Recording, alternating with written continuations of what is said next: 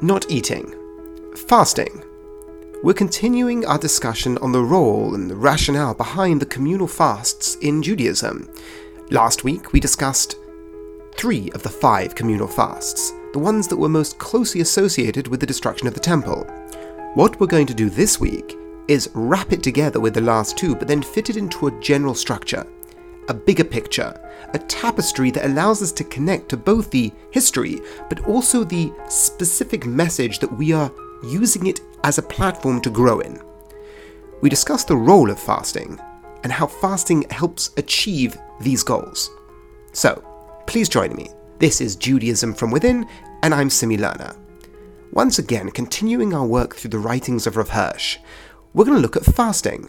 Just to recap, why do we fast? And it really does fall into two categories. The first point is it brings something to the forefront of your consciousness. It makes you actively live with a historical memory as part of your day, and thereby the message that we're walking away from in terms of personal development, constantly above the waters of the subconscious, let's call it. But also the fact that the very thing that you are working on is being lived out not only symbolically, but also in actuality.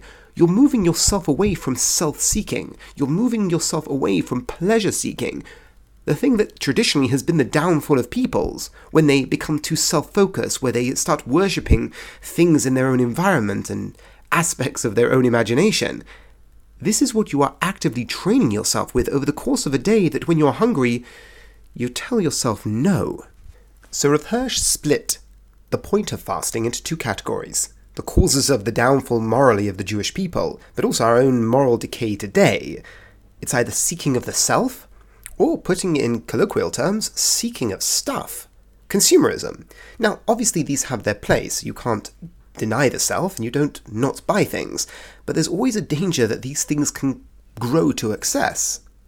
And that's the point of a fast.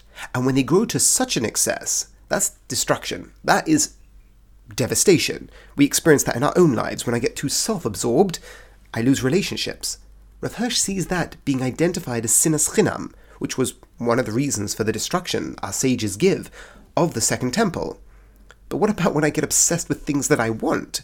Well, Rav Hirsch looks at that as being expressed in the three cardinal sins, specifically the obsession with sensuality that the Jewish people had. Now, think of the responsibility that's being articulated here. Again, I can't, I find it difficult to escape from the enormity of that. Our downfall, we don't look to others, we look to ourselves because it could so easily be that the Jewish tradition would have a list of enemies from the Canaanites to the Philistines to the Romans to the Greeks, and we point to them. But it's never the case. It's never a story of revenge against the ones who caused our downfall. It's always a story of where were we lacking and how can we grow in the now. And that's what the fasts are about. The seeking of the self or the seeking of stuff, the seeking of pleasure. These are the two cardinal sins in human history and the cause of downfalls of civilizations. So, the first is the seeking of self, the second is the seeking of pleasure. Rav Hirsch sees the first temple's destruction being an expression of the seeking of pleasure, the destruction of the second temple, the seeking of self, through the idea of sinas chinam, which is baseless hatred. What does that mean, baseless hatred? You randomly hate people. That's a bit silly. You don't randomly hate people for no reason, but you distance yourself from people. You distance yourself from people because there is focus elsewhere. And where is that focus? It's with me. And that decays relationships. That's what fractures relationships. But what are the other two fasts? So we spoke about Asara B'Teves, 17th of Tammuz, and Tisha B'Av. But there's Soim Gedalia and Tanis Esther. Rav Hirsch sees these being the expression of the very same principles but in the exile. And remember how he played out that structure of the temple final destruction was only one stage in a longer pattern. First, there was a siege, the walls were breached, the temple was destroyed. But now we introduce Soim Gedalia, the fast of Gedalia. And cutting a long story short, there was still a remnant of Jewish people left in the Holy Land. But then, because of zealotry on the part of some, the desire for heroism, the desire to turn things around, he was killed. He was assassinated. With a lot of political intrigue, which we're not going to go into right now, but he was basically murdered by an assassin. And then the last amount of Jews fled at the protest of the prophets. They fled the land, and that caused the final straw when all independence was lost in the land of Israel. And that was the final ending of that chapter. And then you have Tanis Esther, which we know the story of Purim, but the situation is different in both. In the situation where it came to Babylon, the Jews were being oppressed. I mean, things were working out in Israel, things were growing in Israel at that last stage before Gedaliah was murdered, but we were under the oppression of the Babylonian king. In the situation in Persia, Persia was a more pluralistic society. The Jews were under a good influence. Things were going well for the Jews. They were living amongst the people in Persia and the surrounding provinces. So Rav points to the difference between the two. There is a role for us to play in the Golas when things are going well, and there is a role for us to play in the Golas when things are going not so well. And he sees the message as when things are not going well, as we had when the temple had just been destroyed and the Jews had been sent into exile, that is not the time to raise the sword and try and take it back. There's an amount of the self where you have to put it to one side and recognize this isn't the time. Part of living in exile is respect for the host country. Now, this is hard for us to accept, especially from Rav Hirsch's standpoint, considering he was talking in the German context. But he wasn't talking about some sort of pacifism. He wasn't talking about a quietism. He wasn't talking about that let things flow over you and just take no take every beating. No, he stood up against injustices to the Jewish people, but he did it within the laws of the land that he was in. Rav Hirsch looks at the story of Gedaliah that exile had been deemed necessary. The Jewish people were sent into exile, thereby, they owed loyalty to their host country. They owed loyalty to the country that they were now part of. And that was part of the divine plan from Rav Hirsch's standpoint. He sees the move of the assassination of Gedaliah as once again fitting into our previous structure, a focus on the self. That individual felt that he had to uproot us from exile. Rav said that wasn't his place. His place was in the context of a land that he owed fealty to. He owed his respect and his loyalty to the Babylonians at that point. He was in exile and he was under their jurisdiction.